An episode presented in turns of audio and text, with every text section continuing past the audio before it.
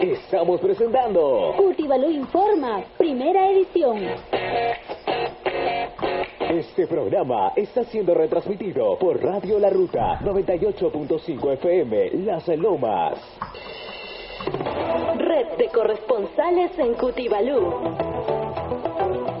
Esta hora tenemos ya la información desde los diferentes puntos de nuestra región con nuestros corresponsales. Nos ubicamos en el Bajo Piura. Jorge Purizaca, buenos días. Cutibalú informa. Uy, tenemos dificultades.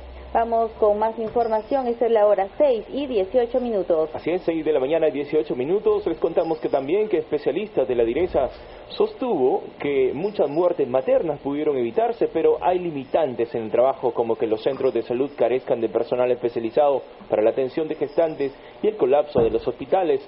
Recordemos que en estos primeros cinco meses del año Piura registra 22 muertes maternas, cuatro de ellas a consecuencia del dengue, mientras que las restantes ocurrieron por complicaciones en el embarazo que pudieron detectarse a tiempo si es que hubiese un adecuado monitoreo durante la gestión. Bueno, la miembro del equipo técnico de la Estrategia de Salud Sexual y Reproductiva de la Direza, Diana Okelis Vilela, nos da mayores detalles sobre esta situación. En algunas muertes sí han podido ser evitadas. El problema, el problema es el, personal.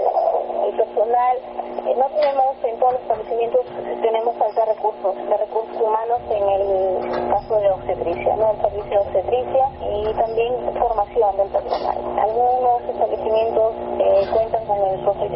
Pero no actúan en el momento que debe ser. Diana Okelis explicó que la mayoría de casos proviene de las zonas de la costa como Catacao, Piura, La Unión, Sechura, Talara, además de Huancabamba, Yabaca y Morropón. Eh, la mayoría pertenecen a la ciudad. En, eh, la mayoría se están la mayoría de muertes se están dando en lo que es la parte de la costa.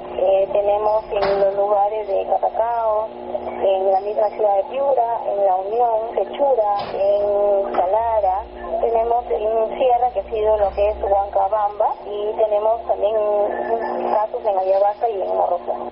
6 y 20 minutos. Red de corresponsales en Cutibalú.